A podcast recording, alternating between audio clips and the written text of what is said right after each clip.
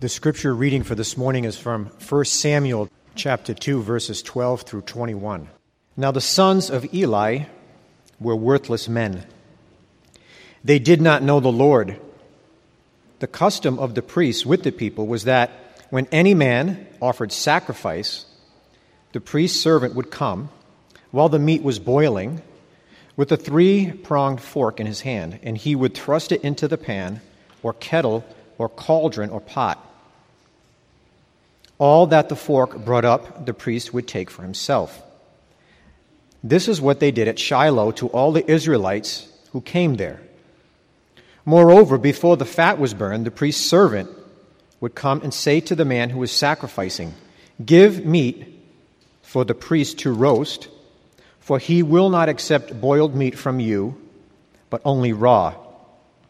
And if the man said to him, Let them burn the fat first, and then take as much as you wish, he would say, No, you must give it now, and if not, I will take it by force.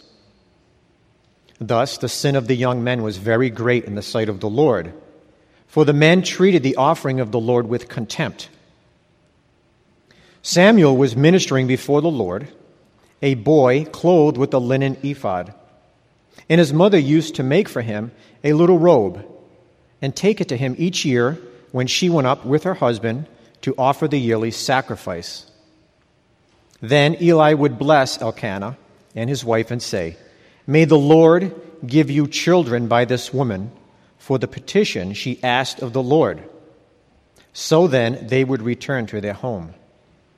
Indeed, the Lord visited Hannah, and she conceived and bore three sons and two daughters. And the boy Samuel grew in the presence of the Lord.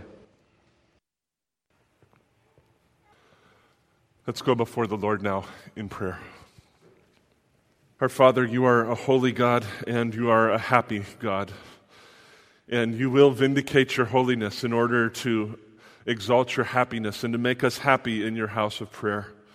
And so I pray that you would come today, that you would use the word from your word, O oh God, to penetrate our hearts, to transform our lives, and to make us into the image of Christ. Father, I pray that you would cleanse us of sin, that we would be happy in you that we would be glad in you, that we would be joyful in you, that we would be useful to you, Father, that our lives would be a glory to you. So come now, Father, with your consuming fire and do the work that you have already purposed to do for the glory of Christ and in the name of Jesus Christ, we pray.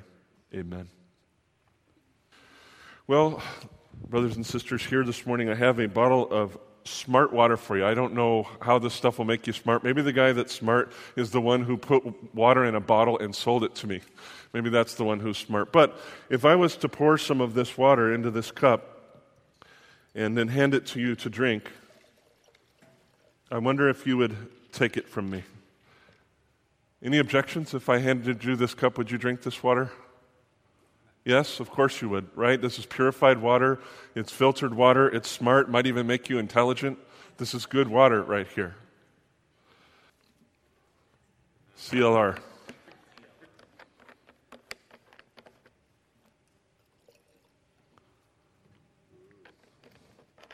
Now, I just put a little dab of that in there. It's not very much, actually. If I was to hand this to you to drink now, would you take it?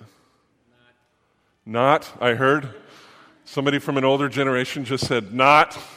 and that was a very good answer because CLR stands for calcium, lime, and rust, and the product is amazing.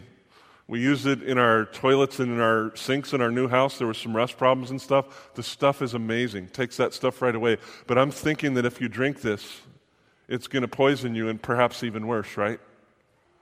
And if you were to somehow try to make this drinkable again, you'd only really have two choices. You'd either have to find a way to purify this water, or you'd have to throw it away completely and replace it, right? Purify it or replace it. There's really not a third choice. That's the only way. If you're to benefit from the smart water, if you're to benefit from the life giving effects of the water that God gave to us, right? Well, last week we talked about the story of a woman named Hannah, and we sat in awe, at least I was certainly in awe, as we watched this young and humble woman of God bring her pain into the house of God. You probably remember that for years she was unable to have children. And she was in a lot of pain over that. It was just an irrepressible desire she had to bear a child. And so she brought her pain into the house of God. And by the grace of God, He heard her prayer and she became pregnant and she bore a son. Part of her story is the ministry of a man named Eli. And you may remember that at first Eli thought she was drunk because she was weeping before the Lord and probably looking like a drunk woman. And so he rebuked her. But when he found out that she was not drunk, he turned and filled with the Holy Spirit, he spoke a prophetic blessing over the life of Hannah. And not too long after that, she became pregnant and bore a son, whom she named Samuel. And you may remember that in accordance with a vow she had made before the Lord, she brought Samuel back to the tabernacle where Eli served the Lord, and he, she dropped Samuel off there. He was about five or six years old. She had vowed that if God gave her a son, she would offer that son up in the service of God. And so when she brought him to the tabernacle, Eli opened his heart, he opened his home, he opened his hands, he took Samuel in, and he vowed to raise the young boy, not only in, in wisdom and in stature, but in the service of God. Now, to this point in Hannah's story, Eli's a good guy, right? If we were just to stop the story right there, wouldn't you assume that Eli is a sincere man of God? He's like a pure glass of water. And then comes in chapter 2, verse 12, and to me, it's just shocking. If you read this story as though you've heard it, never heard it before, when you get to verse 12, you should just be jolted. Because in verse 12, all of a sudden you find out that there is corruption in the house of God. There's CLR in the water of the people of God, and they become poisoned. And more than that, there is corruption right inside the house of the high priest of Israel. The holiest man in the land is corrupt, and his family is corrupt. And the water of their lives is undrinkable, beloved, and this is a huge problem, a humongous problem. To be more specific, the Bible says that his sons, Hophni and Phinehas, who were also priests, that they were uh, worthless, the Bible says, and they did not even know the Lord. Now, to our mo- modern sensibilities, we don't generally call people worthless, right? That's not very PC language. We don't tend to get away with stuff like that. But in the original language of the Bible, the word means to be without use or to be without profit. And if you think about it, that's exactly what they were because these priests did not even know God. I'm thinking that the main thing you want in a priest is a person who knows God, right? You want a person who has a, some kind of vital relationship with God. And if your priest doesn't even know God, of what use is he to you or to God? Hophni and Phinehas were worthless in the sense that they were priests who didn't even know the Lord. And because this was their heart, they saw the systems of God and the people of God as a way to profit themselves. They saw it as a way to feed their flesh. And the Bible tells us that they are doing at least two things that were horrible in the sight of God. The first thing they were doing is they were treating the offerings of God with contempt. They were taking the very best portions for themselves. So imagine this morning that instead of bringing money for the offering, that you brought meat before the Lord. And imagine that me and the other pastors gathered together and we looked at all the meat and we decided to take the ribeye for ourselves. We decided to take the best portion for ourselves. God had already made a way for these priests to be filled to the fullest. He had made plenty provision for them. He cared for them. He wanted them to be taken care of in the house of God. But they set aside the commands of God and said, We will take whatever we want. And what's even worse is that when sincere people of God would say, Brothers, this is not right. You are taking things that God has forbidden you to take, and it is not right. They would actually threaten these people with physical violence. And can you even imagine that? Can you imagine coming to church and being threatened by the pastors of that church with physical violence? Can you imagine if you saw me after church standing right back there in the corner in full sight of everybody, thumbing through the offering? And let's just assume that everybody gave cash instead of checks. And I'm thumbing through the cash and I'm saying, forget the ones and the fives and the tens. Just give me the twenties and the hundreds. And I'm just sticking them right in my pocket. Can you imagine what it would be like to watch me do that right in front of everybody? And can you imagine that if you, in love and in love for God, came and rebuked me and said, Pastor Charlie, that is not right. And I said to you, listen, you get out of my face or I'm going to punch you in the nose. And if that doesn't work, I'm going to shoot you. You leave me alone. You mind your own business. Well, I would hope in our context that if I did something like that, you would say, Well, I think it's about time for me to find another church. Right? If the people leading the church are corrupt and they will not listen to rightful rebuke, then you are under no obligation to submit to their authority. But, beloved, in Israel, it wasn't that simple. There was not a tabernacle on every corner. In fact, there wasn't a tabernacle in every town. There was one tabernacle in one place. There was one holy place. There was one holy of holies. There was one ark of the covenant. There was one place for the people of God to come and be reconciled to God. And beloved, if that place was corrupt, where were the people to go? Do you see how bad this was? Do you understand how serious the corruption of these boys was? It was absolutely horrible what they were doing. They had power over the people, and frankly, they thought they were getting away with it. But God was watching, God was paying attention. And one day soon, God would vindicate his name in faithfulness to his people. Please remember that. It's the key idea for the day. The day was coming when God would vindicate his holy name in faithfulness to his people. While all of this was going on, the young boy Samuel was growing up. He's growing in wisdom, he's growing in stature. He was pure, he was innocent, he was sincere, he was passionate in his service to God, and he was as cute as cute could be. The Bible points out that he walked around in a little ephod and a little robe, just doing his work in the house of the Lord. He would have been the cutest thing you ever saw. And every year when his mother Hannah came to the temple to offer her offerings, she would hand make a new robe for him so that it would always fit, so that he would look like a servant of God. He was sincere. If you would have laughed at him, he probably wouldn't have laughed back because he was sincere in his service. But oh, he would have been such a cute little boy. In his heart, he loved the Lord. In his heart, he was serving the Lord. And ironically, every year when his father and mother would visit the temple, Eli the priest would bless them again and pray for them again that they would have more and more children. And apparently, God listened because Hannah bore five more children. Ranges sound familiar to you? Six kids. She had three more boys and two girls for a total of six. God blessed this woman mightily, blessed her mightily. Things were well with Samuel, they were truly well. Things were well with his family but things were not well with the family of Eli. In fact, as time passed by, the corruption got worse and worse. And I think that's how corruption tends to act.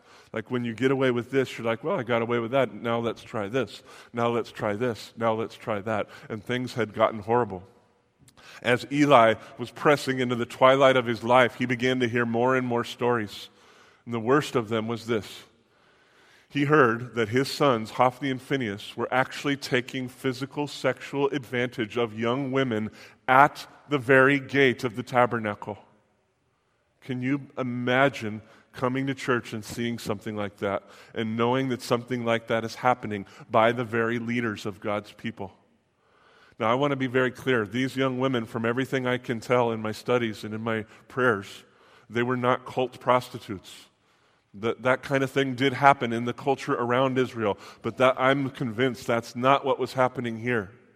These were young women who desired to give their hearts to God, who desired to serve God and to serve His people. They had pure motives, they had sincere motives. They wanted to make something of their lives for the glory of their God. And the priests instead of respecting them and honoring them and treating them as holy and training them and protecting them and showing them the ways of the Lord. The priest took advantage of them, took sexual advantage of them right at the gate of the tabernacle. Unbelievable. This is the one place on earth where a holy God had made a way for his people to be reconciled to him. And right at that very place, the priests, in the name of God, are taking advantage of the people of God. And they're arrogantly thinking that they're getting away from it. But God was watching, beloved. God was taking note. And soon God would vindicate his holy name in faithfulness to his people. The day came when Eli had just had enough. And he drew his sons aside and he rebuked them strongly. He said, Sons, what are you doing? What are you thinking? Don't you understand what your actions are doing to people? Don't you know that your reputation is spreading across the land? And my sons, I am afraid for you. Because if you take on people, maybe, maybe, maybe you can be forgiven. But if you sin against Almighty God, if you defame His name in His very house, who will advocate for you? Who will stand for you if you oppose the Almighty, my sons? I believe with all my heart that Eli's rebuke was sincere. I think it was strong. I think his words were right. But, beloved, I have to point out, it was way too late. It was way too late. Why didn't he do this decades earlier? Why did he wait for so long? And why did his rebuke have absolutely no teeth, no consequences? The boys didn't listen to him at all, beloved. The boys hardened their hearts, and the Bible says specifically why they hardened their hearts. The Bible says that Hophni and Phinehas would not listen to their father because God had willed to take their lives. God had willed to kill them. Now, that might sound harsh to you, but remember back at Pharaoh's day? You remember it said that Pharaoh hardened his heart because God hardened Pharaoh's heart? I think that the reason God hardened Hophni and Phinehas' heart is because he had given them chance upon chance upon chance upon chance to repent, and they refused. And so finally, after years and perhaps decades of refusal, God said, That's enough. I will now take your life. That's enough. Day by day in the temple, beloved, they heard the word of the Lord. They spoke out the words of the Lord. They were the stewards of the word of God over the people of God. They knew better. Believe me, God gave them more chances than we ever would have given them. God is immensely merciful. Merciful and patient beyond anything we can imagine. And praise be to his name for that. If it wasn't for that, none of us would have hope. Amen. God is immensely patient, beloved. I've said to you before, though, and I need to say again, that the day will come when God's mercy gives way to God's wrath, where God's blessing gives way to irreversible and inescapable punishment if we will not turn from our sins if God will, if we will not put ourselves in a place where God can purify the water of our lives, then God will simply have to replace it. What other choice does He have, beloved? It's purification or it's replacement. There's not a third option. As for Samuel, the author brings him up again and says he continued to grow in wisdom and stature. He continued to grow in favor. He continued to serve the Lord. But as for Eli, the Lord had a very strong word for him. And I'm very moved that when God sent a rebuker, he sent the rebuker to Eli, not to his sons. I hope we understand Eli was responsible for the action of his sons. This man of God just comes into the picture like the wind and he goes out like the wind. We don't know who he is. We don't know where he came from. We don't know where he went to. The Bible just says he's a man of God, but oh, was he faithful to God. And no was he courageous to speak a word like this to the most powerful man in the land of Israel. So please look with me at chapter 2, verse 27, and let's just read to the end of the chapter and see what this man of God had to say. And there came a man of God to Eli and said to him, Thus says the Lord Did I indeed reveal myself to the house of your father? When they were in Egypt, subject to the house of Pharaoh. He, he's talking about Aaron here. Did I choose him out of all the tribes of Israel to be my priest, to go up on my altar, to burn incense, to wear an ephod before me? I gave to the house of your father all my offerings by fire from the people of Israel. So, what he's saying there, beloved, is that I made provision for my priests to eat and to eat plentifully. I gave you everything that you needed, and is my provision not enough for you? Verse 29. Why then do you scorn my sacrifices and my offerings that I commanded for my dwelling, and honor your sons above me by fattening yourselves on the choicest parts of every offering of my people Israel? I take this to mean that Eli, although he was not directly complicit in stealing the offerings, that he was in fact enjoying the offerings. We're going to see in a couple of weeks that he became a very heavy man, and he became heavy off the backs of the people of God. He became heavy because he chose to profit from the thievery of his sons.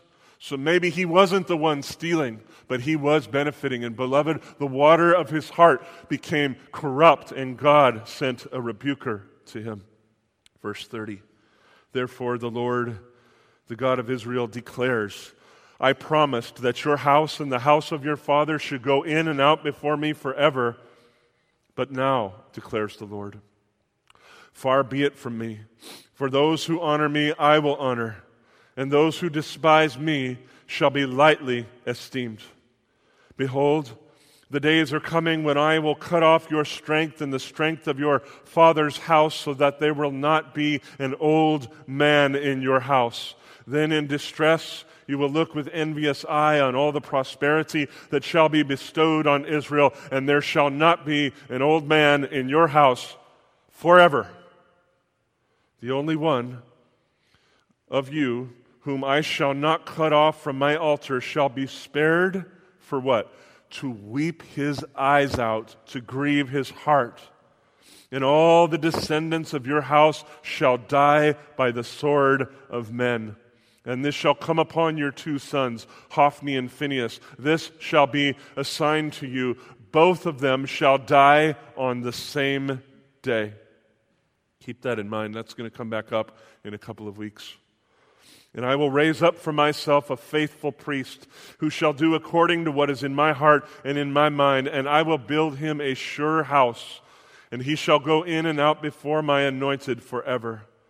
And everyone who is left in your house shall come to implore him for a piece of silver or a loaf of bread, and shall say, Please put me in one of the priest's place that I may eat a morsel of bread. This was the word of the Lord, beloved, to Eli and to his household, and it was irreversible and it was inescapable. We know from history, even from what's in the Bible, that all of this came true.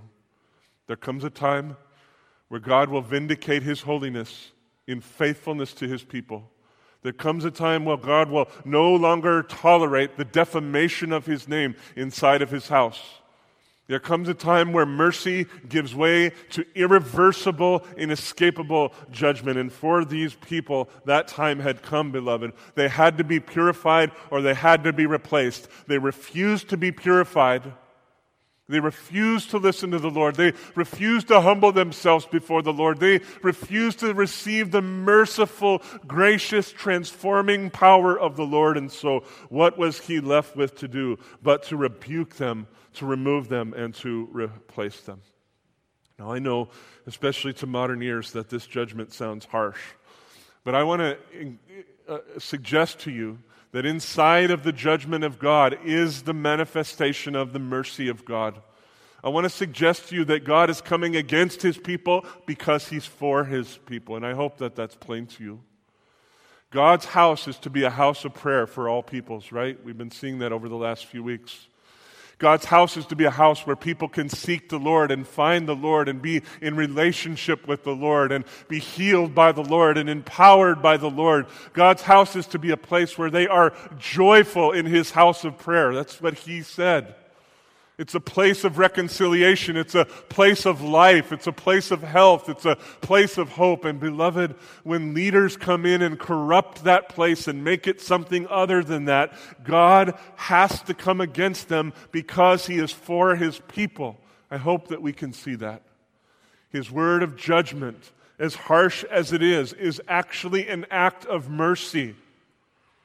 It's an act of a merciful God saying that my house must be a holy, healthy house so that people can come to know me.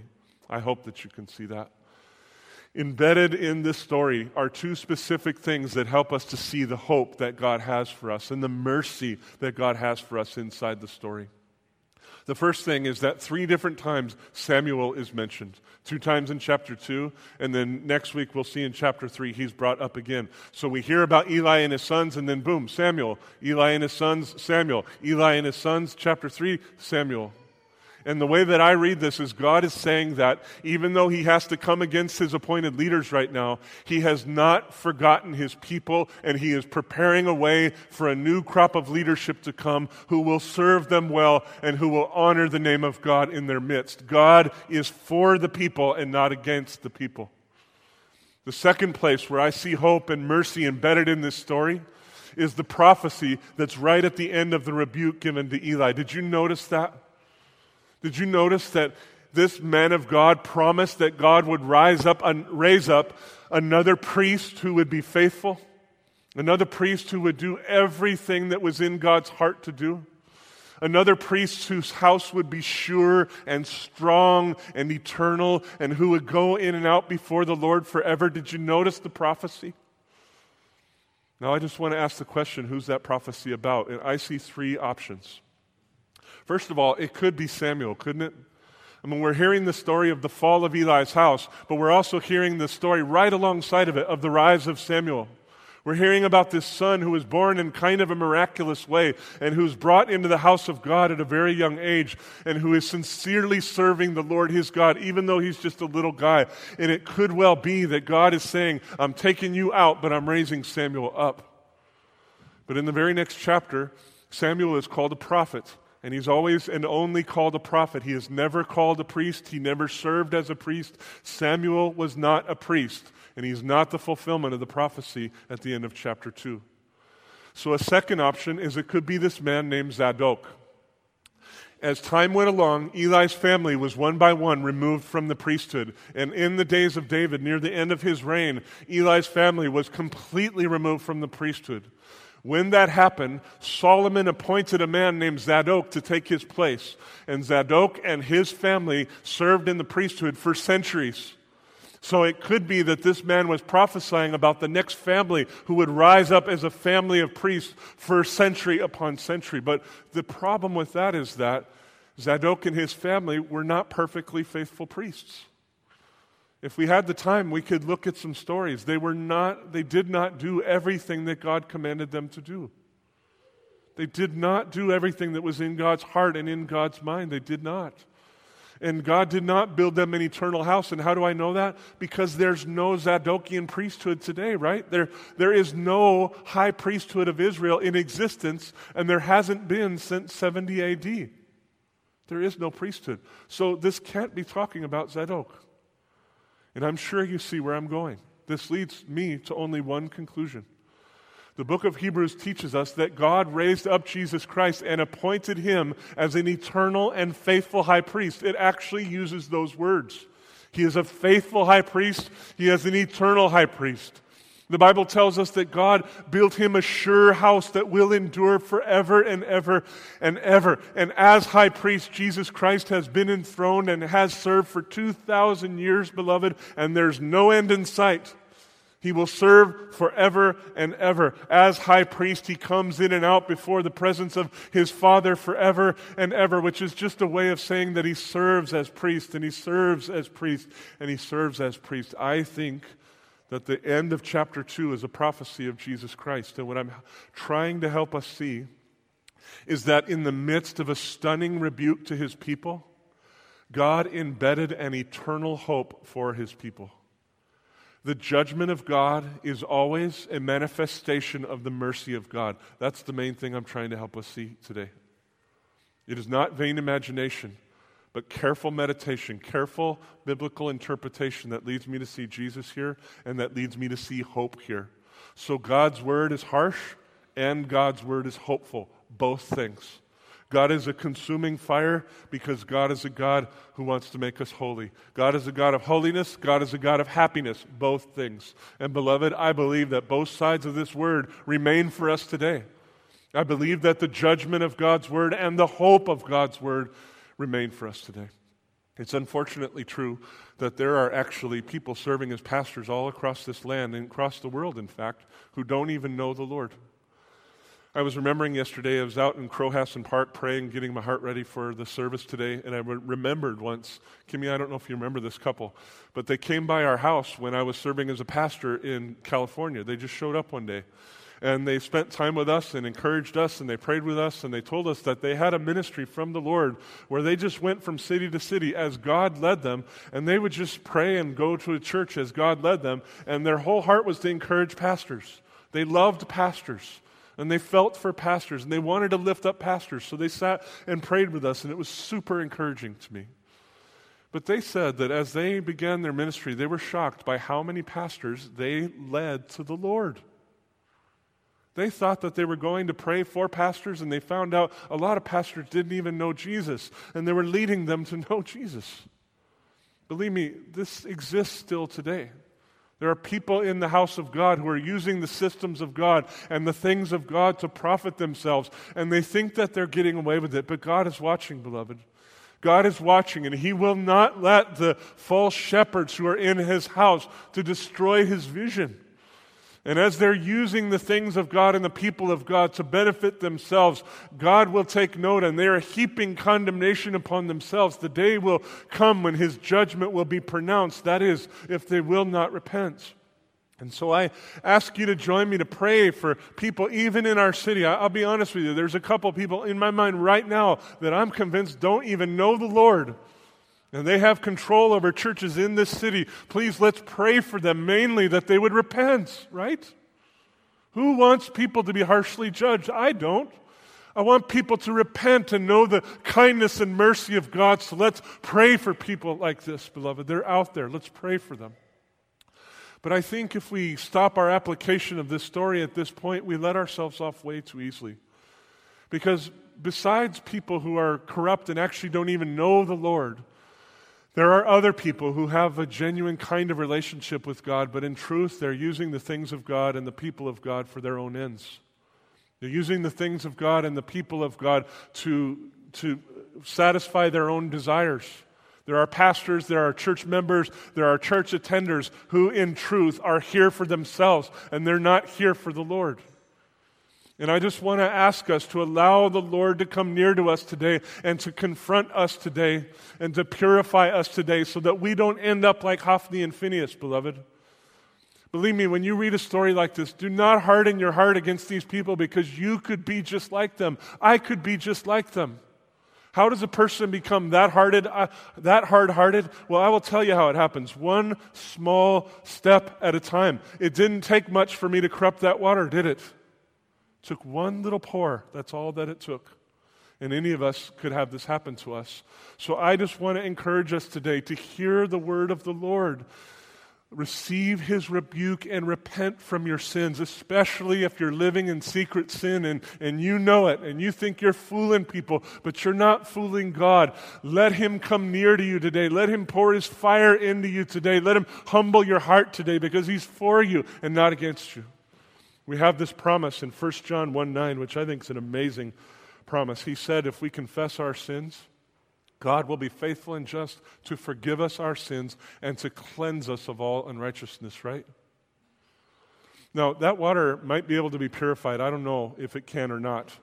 You know, they have those little kits at Gander Mountain and REI and wherever else, and, and uh, th- those things are supposed to be able to purify water, but I would not trust one of those little kits to purify this. I just poured CLR in there, right? Somebody probably has the intelligence and the resources to purify that, but not me. The case is much worse when it comes to sin infiltrating a soul. The corruption is much worse and the solution is much more difficult. It takes a level of intelligence and power and resources that we cannot imagine. But, beloved, the amazing news is that God is in the house today, and He has all the intelligence, all the resources, and all the willingness needed to purify us from our sins. He can do that. And all it takes is for us to say, Yes, Lord, I agree with you. I submit myself to you. And I just have to warn you, beloved, as your pastor who loves you, I have to warn you. If you harden your heart against God and refuse to listen to his careful pleading with you today, The day is going to come where his mercy gives way to wrath, and he pronounces irreversible and inescapable judgment upon you. He's pleading with you now because he loves you. He's pleading with my heart now because he loves me. So let us listen to him. Let us bow ourselves before him. Let us allow him to, to enact his cleansing fire in our lives that we might know his joy. And what I would like to do then today, the way I'd like to end the message for today, is I would like to, us to just take some time to bow before the Lord and let Him speak to our lives. Let Him raise issues up in our hearts. And maybe God will bring up big things in your life. Maybe He'll bring up small things. I'm not sure that that matters all that much. Whatever God brings up in your heart, just, just choose to be sensitive to the Holy Spirit. Yesterday, as I was out in Crowhasson Park praying and getting myself ready, I watched some people riding horses, and I, and I began to just pray, Lord, I, I want to be like the kind of horse that if you pull just a little bit to the left, I'm sensitive to you. If you pull just a little to the right, I'm sensitive to you. I don't want to be like a donkey that has to be pulled down the trail and pulled through the woods. I want to be sensitive. So even if the Lord only brings smaller sins to your mind today, beloved, respond to Him. Let him have his way in you. Let him do his work in you. If you want to remain seated, you can. If you want to bow down, you can do that. If God really moves on your heart and you feel the need to get up and walk out of here and go take care of something, then you feel free to do that. This is your time before the Lord. But let's now bow. Ace is going to come and play for us for just a little bit. Let's just bow before the Lord and allow him to do his work in us.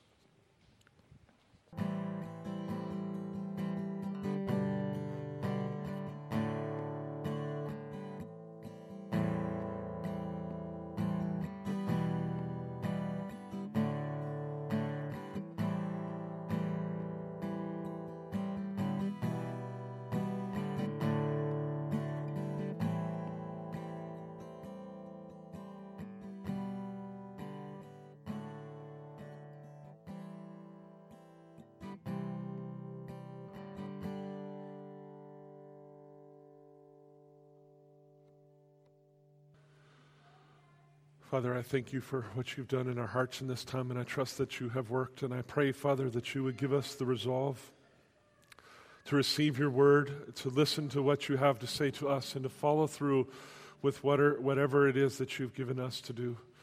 Oh, Father, you only confront us in your holiness because you want us to enter into your happiness. You're willing to speak to us a harsh word because you're a hopeful God and how I pray that we would trust you, how I pray that we would bend our will before you, how I pray that we would soften our hearts before you, oh Father. I pray that we would trust you. I pray that we would embrace anything you have to say to us. I pray that we would walk in the way that you're trying to lead us. And I thank you so much, Father, for what you will do. I thank you for how you will glorify your name. I thank you for how you will purify your church. I thank you for how you will set us up for fresh happiness, Father, for fresh power, for fresh vision. Thank you, Father. We pray these things and we trust you for these things in Jesus' mighty name. Amen.